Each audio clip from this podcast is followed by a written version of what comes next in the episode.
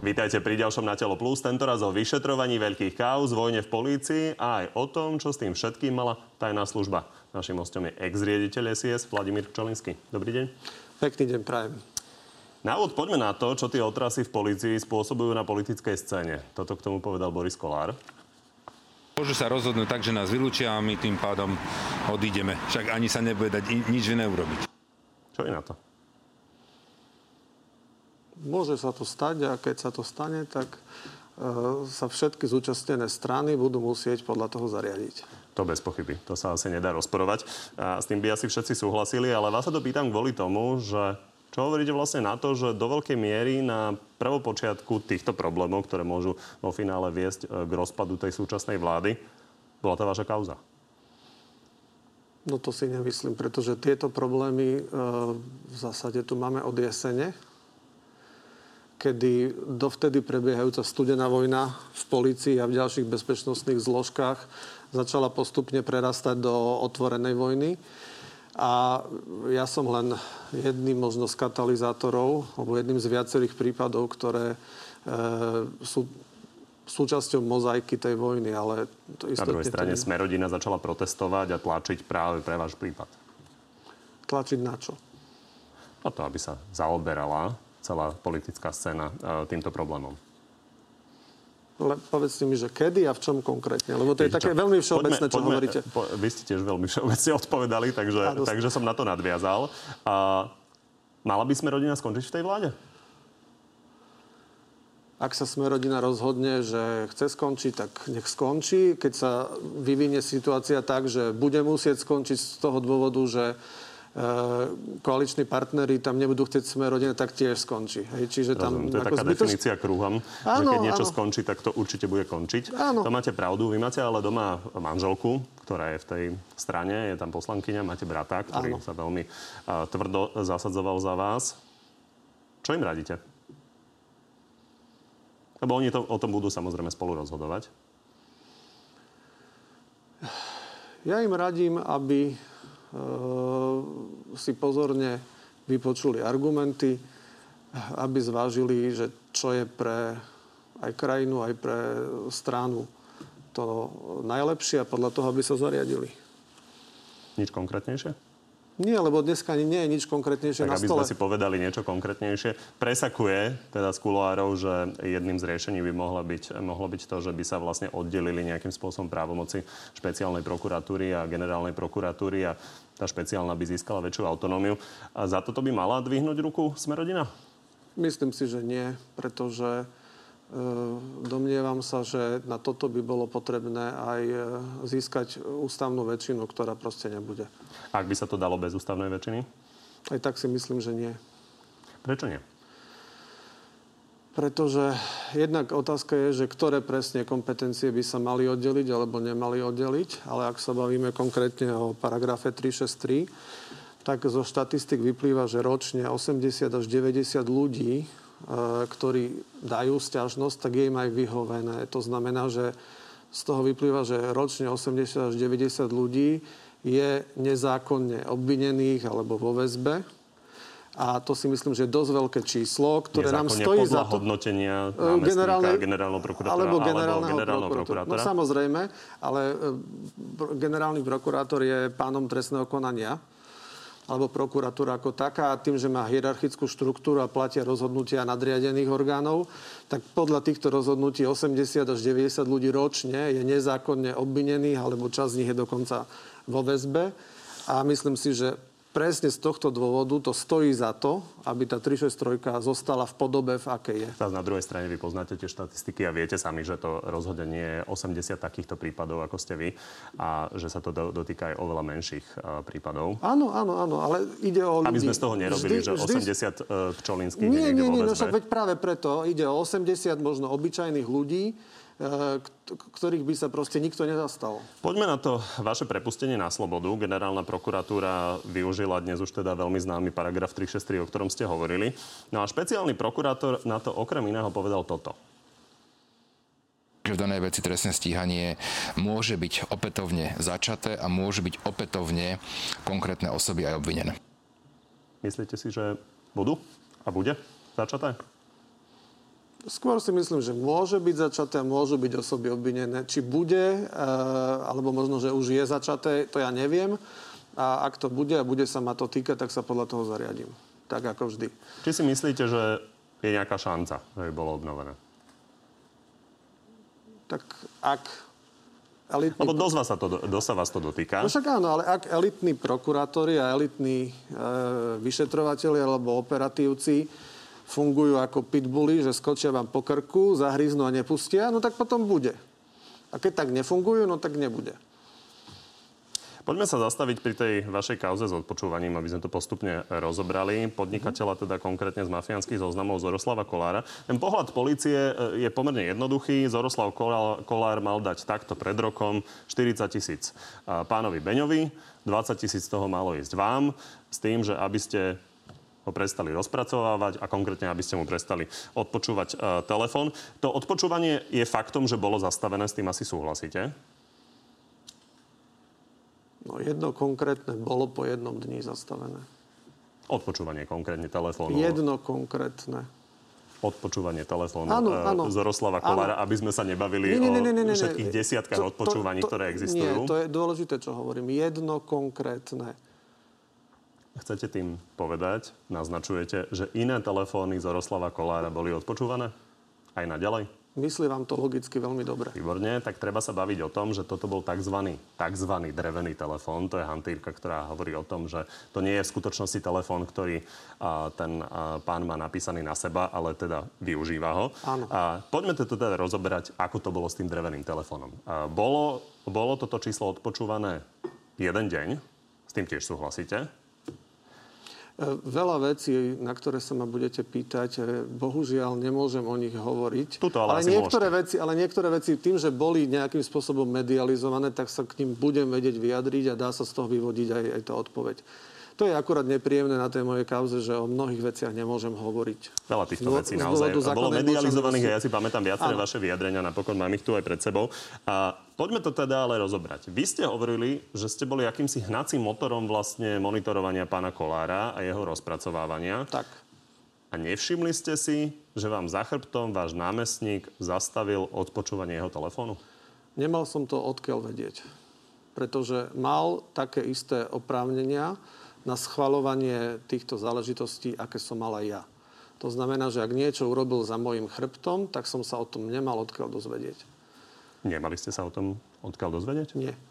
Ja zacitujem možno článku reportéra denníka Jan Dušana Kareliho, ktorý to analyzoval.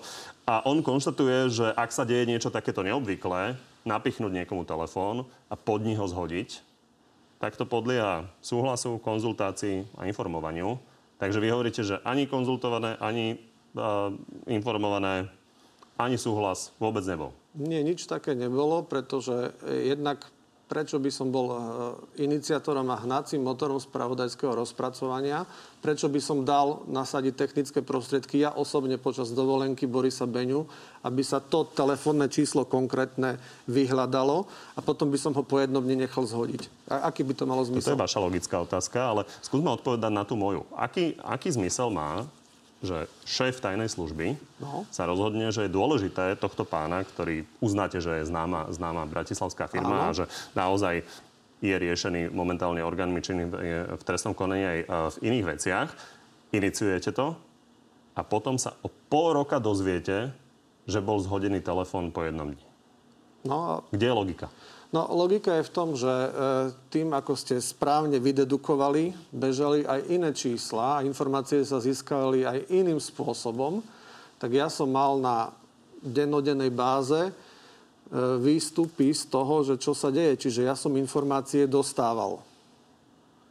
Ja som nemal dôvod skúmať, že či mi vypli všetky telefóny, alebo jeden, alebo nahodili Jasne. ďalších 5. To, treba, to ja treba povedať, že tu je trošku informačná asymetria, keďže vy ste uh, tomu celému šéfovali a ja samozrejme tieto informácie, o ktorých hovoríte, uh, nemôžem mať. Ale potom, aká je logika, prečo pán Beňa si nechal zaplatiť za to, aby zhodil jeden tzv. drevený telefón, keď sa všetky ostatné odpočúvajú. No a to je jedna z odpovedí, ktoré som ja nikdy od nikoho nedostal a, a vôbec tomu nerozumiem. Lebo to nedáva žiaden zmysel. Dobre, tak ostaňme pri tom príbehu pána Beňu a uh-huh. ten mhm. si poďme vysvetľovať, aby sme sa áno, príliš áno. nezamotali. Dúfam, že to nie je našim cieľom. Takže pokiaľ viem, tak každý týždeň dostáva riaditeľ tajnej služby, aj riaditeľ tajnej služby a jeho námestník, zoznam toho, tých aktuálnych odpočúvaných telefónov. Pán Beňa tvrdí, že to nie. tam vyznačoval. Nie, nie. A vy hovoríte, že ste si to nevšimli. Nie, nič také nedostáva. Ja som zaviedol každotýždenný tzv. doklad jednotlivých sekcií. To znamená, že chcel som vedieť, že čo za uplynulý týždeň urobili. V tejto jednej, tá, tento prípad bol pridelený jednej konkrétnej sekcii. Tá vypracovala každý týždeň doklad. Ten mal od 130 do 200 strán. V ňom to je uvedené tak, že vymyslím, hej, Michal Kovačič, a nehovorím, že sme robili novinárov, lebo to sa proste nestalo. Michal Kovačič a je tam uvedené, že za uplynulý týždeň bol tam a tam, hovoril s tým a tým, urobil to a to a to je všetko. A vy si potom porovnávate s ďalším Toto týždňom. Toto je pomerne dôležitá veta, ktorú ste povedali. Dobre tomu rozumiem, že teraz hovoríte, že ste e, za vášho pôsobenia žiadnych novinárov nerozpracovávali? Nie, nie, nie, istotne nie. No, dobre, tak e, vysvetlíme si teda definitívne ešte tú motiváciu. A prečo by e, pán Beňa niečo také robil a ešte o sebe tvrdil, že zobral za to 20 tisíc a teda 20 tisíc dal vám? Prečo to urobil, netuším, lebo to nedáva žiaden zmysel. Pretože ak by chcel uh, Zoroslavovi Kolárovi pomôcť takýmto spôsobom, tak minimálne by tú vec neposlal na krajský súd. Ale on ju poslal a na druhý deň to dal zhodiť. To mi nedáva absolútne žiaden zmysel. A... Možno preto väčší pri, uh, zmysel dáva logicky ten príbeh, ktorý hovorí on že to bolo za 20 tisíc plus 20 tisíc pre vás. No ale aký to malo zmysel? Ešte raz, akože keď tie peniaze mal zobrať, tak jeden deň nahodí a druhý deň zhodí. To z toho hovorím, že to nedáva zmysel. Lebo ak ich zobral, tak by to nedal vôbec nahodiť aniž by sa nedialo. Žiaden problém Dobre, nebol. Čiže váš a ešte by sa, z toho a ešte je, že pán, pán nie, ešte roz, robil vec. nezmyselnú činnosť absolútny, a sám abs- o sebe tvrdí, že zobral za to 20 tisíc Absolútny nezmysel urobil, ale že absolútny, ktorý e, nejakým spôsobom nemohol pomôcť Roslavovi Kolárovi. Dobre. Zaujímavá interpretácia. No nie je zaujímavá, je, je jediná možná, lebo to nedáva žiaden zmysel. No keď niečo nedáva žiaden zmysel, tak asi to nie je veľmi dôveryhodná interpretácia. Tak povedzte lepšiu.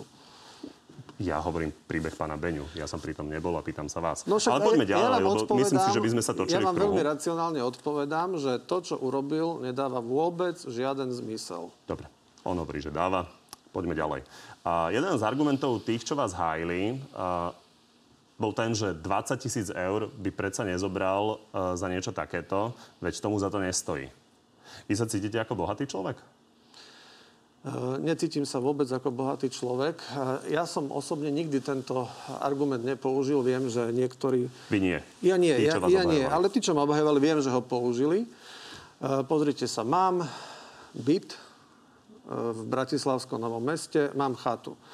Obidve záležitosti som si financoval zo 100% hypotéky zo slovenskej sporiteľne. Takže dneska mám na krku 420 tisícovú hypotéku sumárne, ktorú budem splácať do 70 Eh, úspory moje a mojej manželky sú dohromady asi 20 tisíc eur a to je všetko, čo vlastním. Ľudia si všimli to e, naozaj veľmi zaujímavé výrazné auto, ktoré vás ano, e, odviezlo. To patrilo advokátskej kancelárii a to auto som videl prvýkrát a, a naposledy ja som ho viackrát nevidel. Má to hodnotu podľa toho, čo som sa pozeral do ceníkov, minimálne 160 tisíc eur. Takže nie je, to, nie je to vaše auto? Je nie, to... nie, nie, to je advokátskej kancelárie. Ja som auto to auto v živote advokáta. nevidel, ale slubujem, že na budúce, keď budem odchádzať z Leopoldova, pôjdem vlákom. Dobre. A ešte jednu otázku k tomu. A vy aj vaša pani manželka máte záľubu v možno luxusnom oblečení a prezentovaní sa tým. A, takže to je niečo, na čo ste si proste mohli za, legálne zarobiť e, zo svojich príjmov. Tak rozmýšľam, že čo, čo také luxusné mám na sebe, lebo... Nebudeme tu robiť modnú políciu, ale no, myslím, že áno. vieme, o čom hovoríme. Nie. Nie? Nie. Takže nemáte záľubu e, v, luxusnom, v luxusných značkách? Nie. Dobre. Moja manželka, lebo špeciálne som sa na toto pozrel, má tri drahšie kabelky.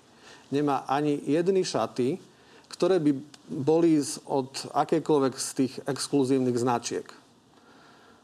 A to je tak všetko. Ja nemám akože tiež žiaden kus z tých exkluzívnych značiek. Dobre, kabelky už nebudeme rozoberať. Poďme na tú ďalšiu kauzu. A, pána Kučerku. Áno. A, to je druhá korupčná kauza, kde teda malo ísť o úplatok 10 tisíc eur pre bývalého šéfa operatívcov, pána Mariana Kučerku.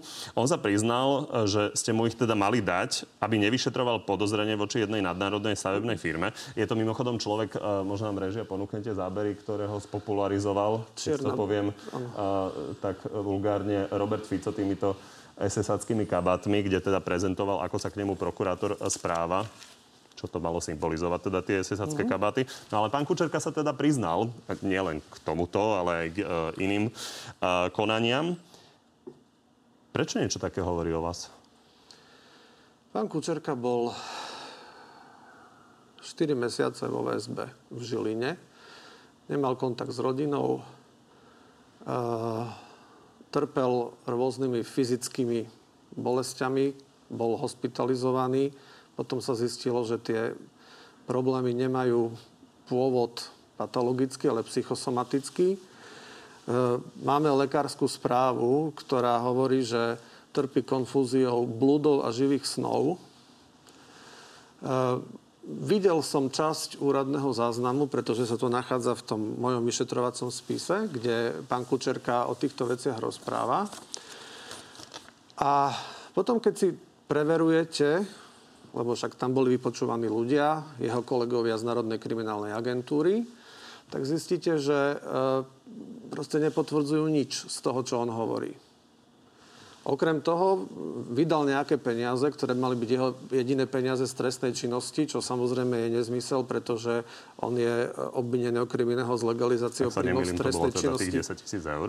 Áno, to bolo 10 tisíc eur. Teda malo byť. V skutočnosti vydal 9800.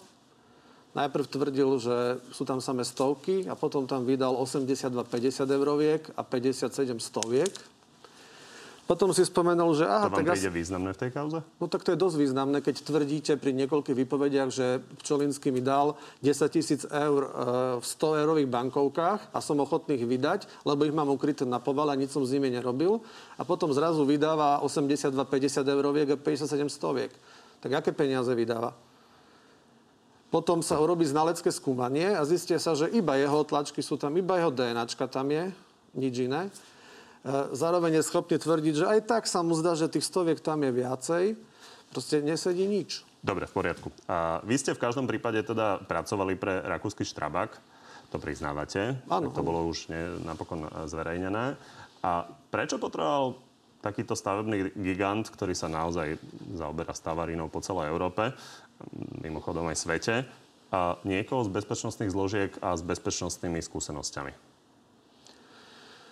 No, existuje niečo ako business intelligence, to znamená, že nejaké obchodné správa, získovanie informácií ktoré súvisí najmä s eh, tzv. investor check, čiže kontrolujete alebo preverujete nejaké informácie týkajúce sa investorov, ktorí si objednávajú vašu prácu. To bola jedna zo záležitostí, ktorým som sa venoval. Čiže inými slovami hovoríte, že ste teda zistovali informácie predtým, než podpísali, dajme tomu nejakú zmluvu, áno, aby áno. vedeli, s kým ju podpísali. Áno, áno. Rozumiem. A okrem toho... S pánom Kučerkom okrem... ste sa pri tej príležitosti prečo stretávali? E, pán Kučerka e, chodil za mnou a riešili sme jednu spoločnú záležitosť, ktorá, e, kde primárnu informáciu získala Slovenská informačná služba a on bol určený potom ako kontaktná osoba za Národnú kriminálnu agentúru. Koľkokrát ste sa stretli? Dohromady som sa s ním stretol asi 6 alebo 7 krát. A z tohto všetkého on si teda nejakými blúdmi a snami, ako to vy interpretujete, vydedukoval, že ste mu dali 10 tisíc eur pre záujmy Štrabagu. Z čoho všetkého? Z tých stretnutí, 7-8. E, ja neviem, z, akých, teda z čoho si on toto vydedukoval, alebo prečo to urobil, pretože...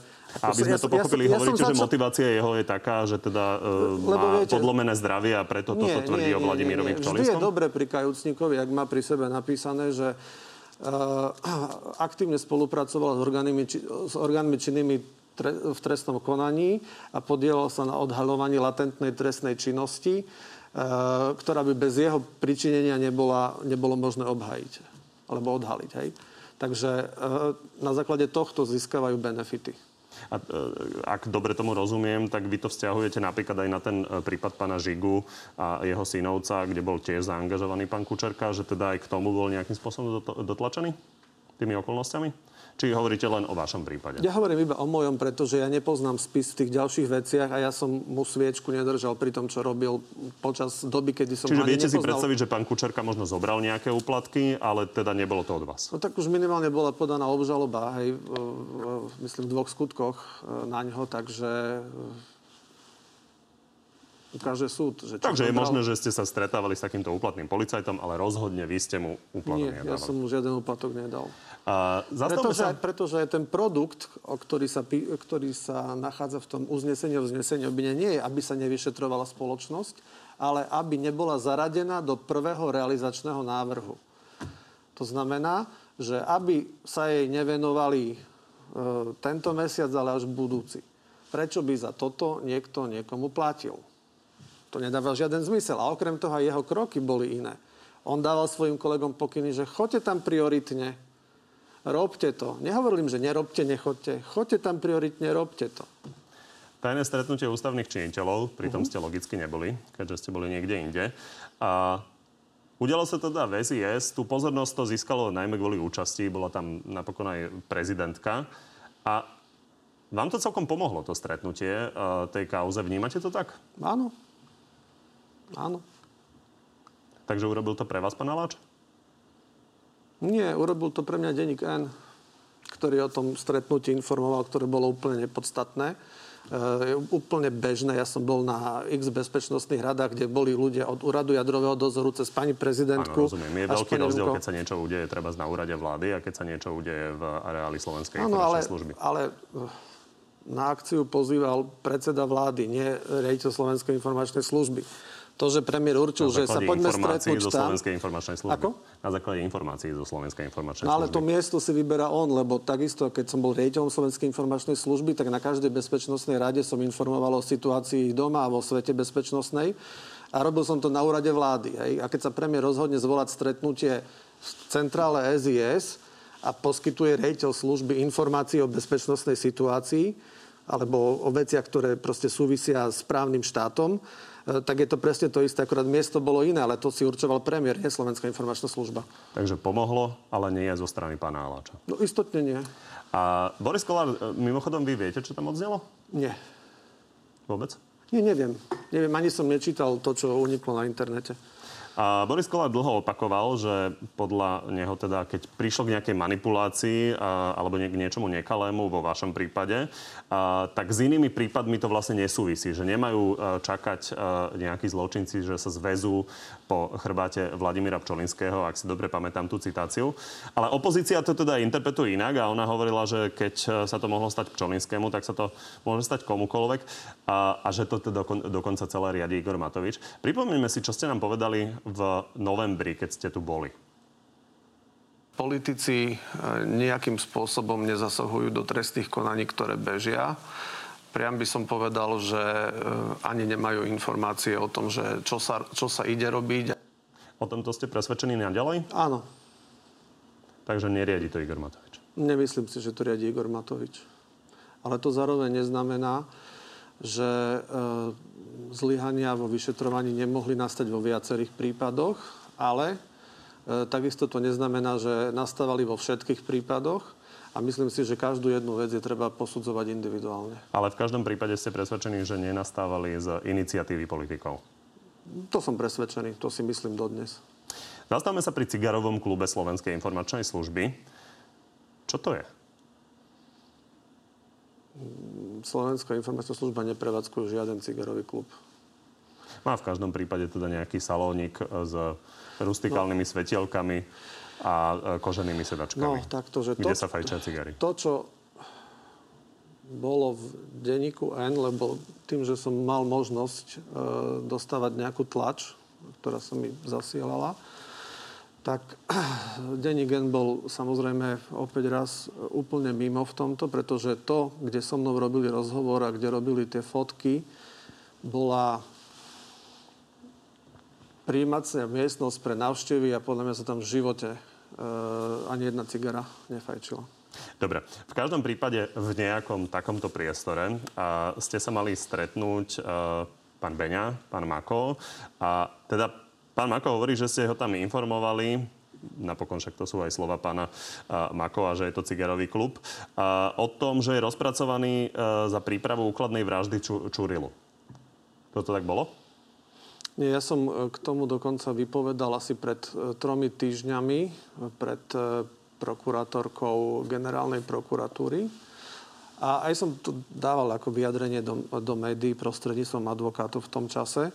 Tá situácia bola asi taká, že Boris Beňa mi povedal, že príde Ludovit Mako. A ja som povedal, že sa teda možno zastavím. Keď som prišiel, tak Ludovit Mako sa ako rozčuloval, že e, má od Kučerku informáciu, že ho robí NAKA a že ho odpočúvajú a že to má súvisieť akože s Čurilom nejakým spôsobom. Hovoríme o vyšetrovateľovi Čurilovi, ktorý áno, áno, áno, je dnes vo väzbe áno, áno, áno, že to má súvisieť inšpekcie. s Čurilom a že ho má nejakú prípravu kladnej vraždy, na čo mu Boris Beňa povedal, že áno, že on má tiež takéto informácie. na čo sa začal Ludovit Mako rozhorčovať, ale však Čurilo jeho spolužiak z policajnej akadémie a ešte aj neviem, myslím, že Čurilová manželka jeho spolužiačka, že to je úplný nezmysel a tak. Ja som si vtedy spomenul na takú jednu kauzu, ktorá bola niekedy v roku 2010 alebo 2001, 11, kedy Úrad boja proti organizovanej kriminalite riešil tiež prípravu úkladnej vraždy človeka, ktorý mal byť, ktorá mala byť spáchaná formou e, čiernej mágie a prepichovania vúdu bábik, čo bol úplne nezmysel. Hej, a rovnako nezmyselné sa mi zdalo to, o čom sa bavia, že by si Mako objednával úkladnú vraždu, alebo sa podielal na úkladnej vražde Čurilu, čo sa aj ukázalo, že je nezmysel, pretože tá vec bola, myslím, v marci tohto roku, roku, roka e, zastavená. V každom prípade takéto informovanie pána Makova považujete za štandardné? Nie, lebo sa s informáciou došiel on. Vy ste mu na ňu odpovedali? Ja? Podľa toho, čo hovoríte? Nie. Hovoríte Boris Beňa mu povedal. O Boris... babikách, čiže toto ste si nechali pre seba, to ste nie, si pomysleli. Nie, to mne vtedy napadlo, táto story. Vy ste vtedy nehovorili nič. Nie, nie, lebo som Len to považoval za nezmysel. Považoval som to nezmysel a presne vtedy som si spomenul na tie vodu babiky.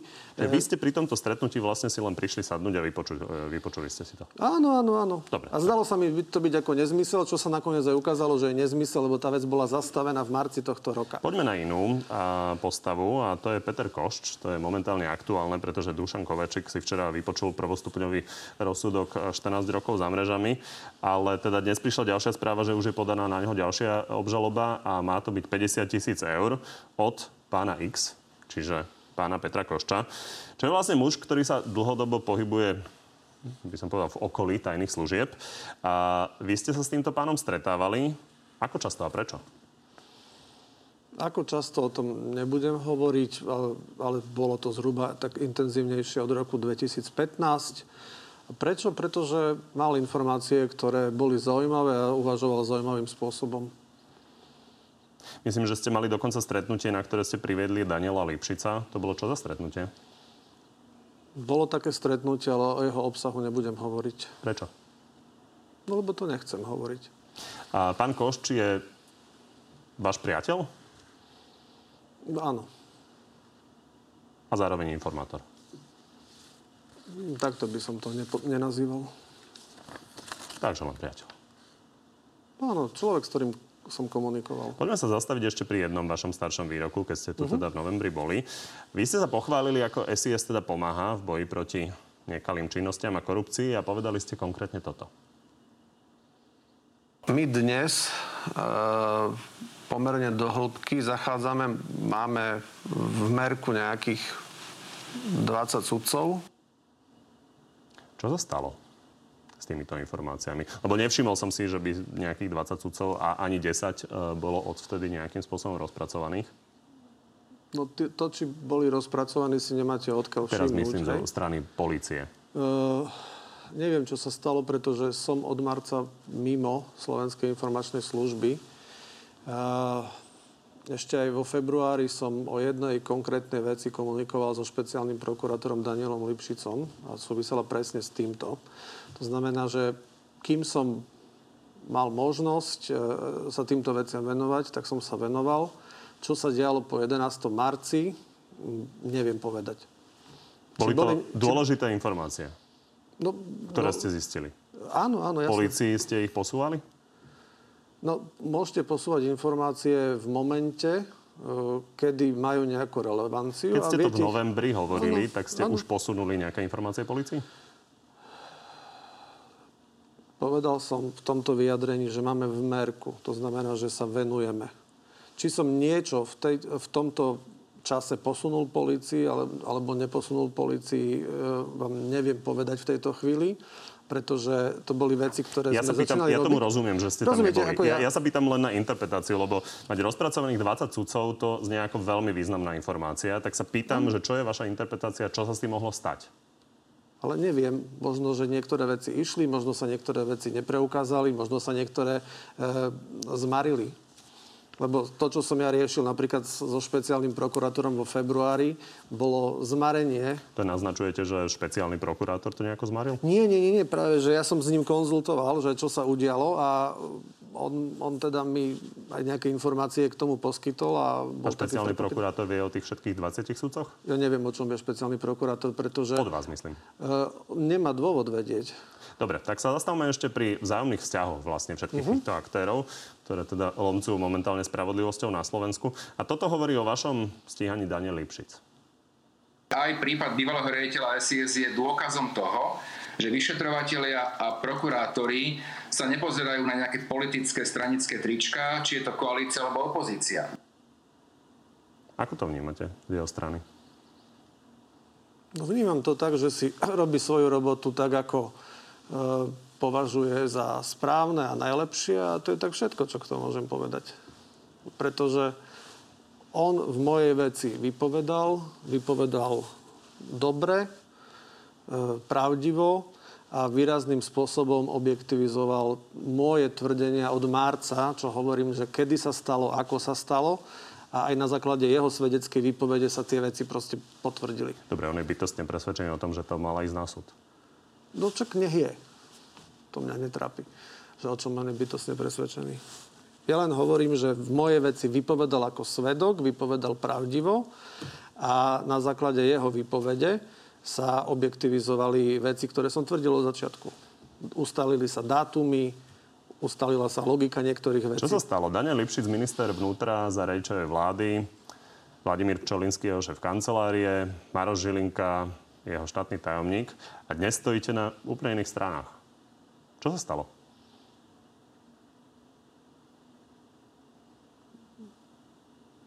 Tak ja nestojím v tejto chvíli na žiadnej strane, pretože ja som mimo e, týchto záležitostí. Každý išiel vykonávať nejakú verejnú funkciu, každý ju poňal po svojom a názory boli na niektoré veci rovnaké, na niektoré boli rôzne. S Danielom Lipšicom som za ten čas, kedy sme sa prekrývali vo funkciách, nemal žiadne rozdielne názory na veci. A s Marošom Žilinkom som komunikoval minimálne možno dvakrát sme sa stretli za tie tri mesiace. A ak boli produkty, ktoré patrili generálnej prokuratúre, tak sme ich zaslali. Keď bolo niečo, čo patrilo aj špeciálu napríklad, tak išlo priamo špeciálu. To je celé, čo k tomu Daniel Lipšic je dobrý, e, dobrý špeciálny prokurátor? Neviem, no mne sa... Lebo jedna vec je hodnotiť prácu ako takú a tým, že ja do spisov nevidím, tak e, neviem to posúdiť, ale je istotne Dobre, erudovaný. Ale ďalšia vec je, že e, má nejaké vystúpenia mediálne, ktoré hodnotiť viem a tie si myslím, že sú e, začiarov toho, čo by mohol verejný funkcionár, ktorý nie je v politickej funkcii, hovoriť. Toto hovorí aj Maro Žilinka tak potom máme zhodu v tejto veci s Marošom Želinkom. Ešte poslednú otázku, ktorú si kladú mimochodom aj diváci. Či vám neprekáža, že sa nemôžete očistiť pred súdom? Hovoríte, že ste nevinní. Prečo ste sa nechceli postaviť pred súd a, a ukázať? A ako by som to dosiahol? Lebo úlohou súdu nie je rozhodo- očisťovať. Úlohou súdu je rozhodovať o víne a treste nie o nevine. Čiže vy by ste na súde prehrali? Nie, ja hovorím, že o čom je, čo je úloha súdu. Čiže keď si niekto myslí, že očistí sa na súde, Tak nech podľa toho postupuje. Ja som Vy ste presvedčení o tom, že pokiaľ by e, rozsudok e, teda bol oslobodzujúci, že to nie je očistenie. Nie, nie je to očistenie, pretože okay. bez ohľadu na to, či, či vás očistí súd alebo zastaví trestné stíhanie v prípravnom konaní od ČTK, tak či tak bude čas ľudí, ktorí budú veriť, že ste zlí, čas bude veriť, že, sú dobrí, že ste dobrí a väčšine to bude úplne jedno. Určite. Otázne je, aké tie časti by boli veľké. Áno, áno. Ďakujem vám, že ste prišli. A ja ďakujem. Z Natelo Plus je to na dnes všetko. Vidíme sa a počujeme budúci útorok o 14. naživo na TV novinách alebo v archíve a na podcastoch. Dovidenia.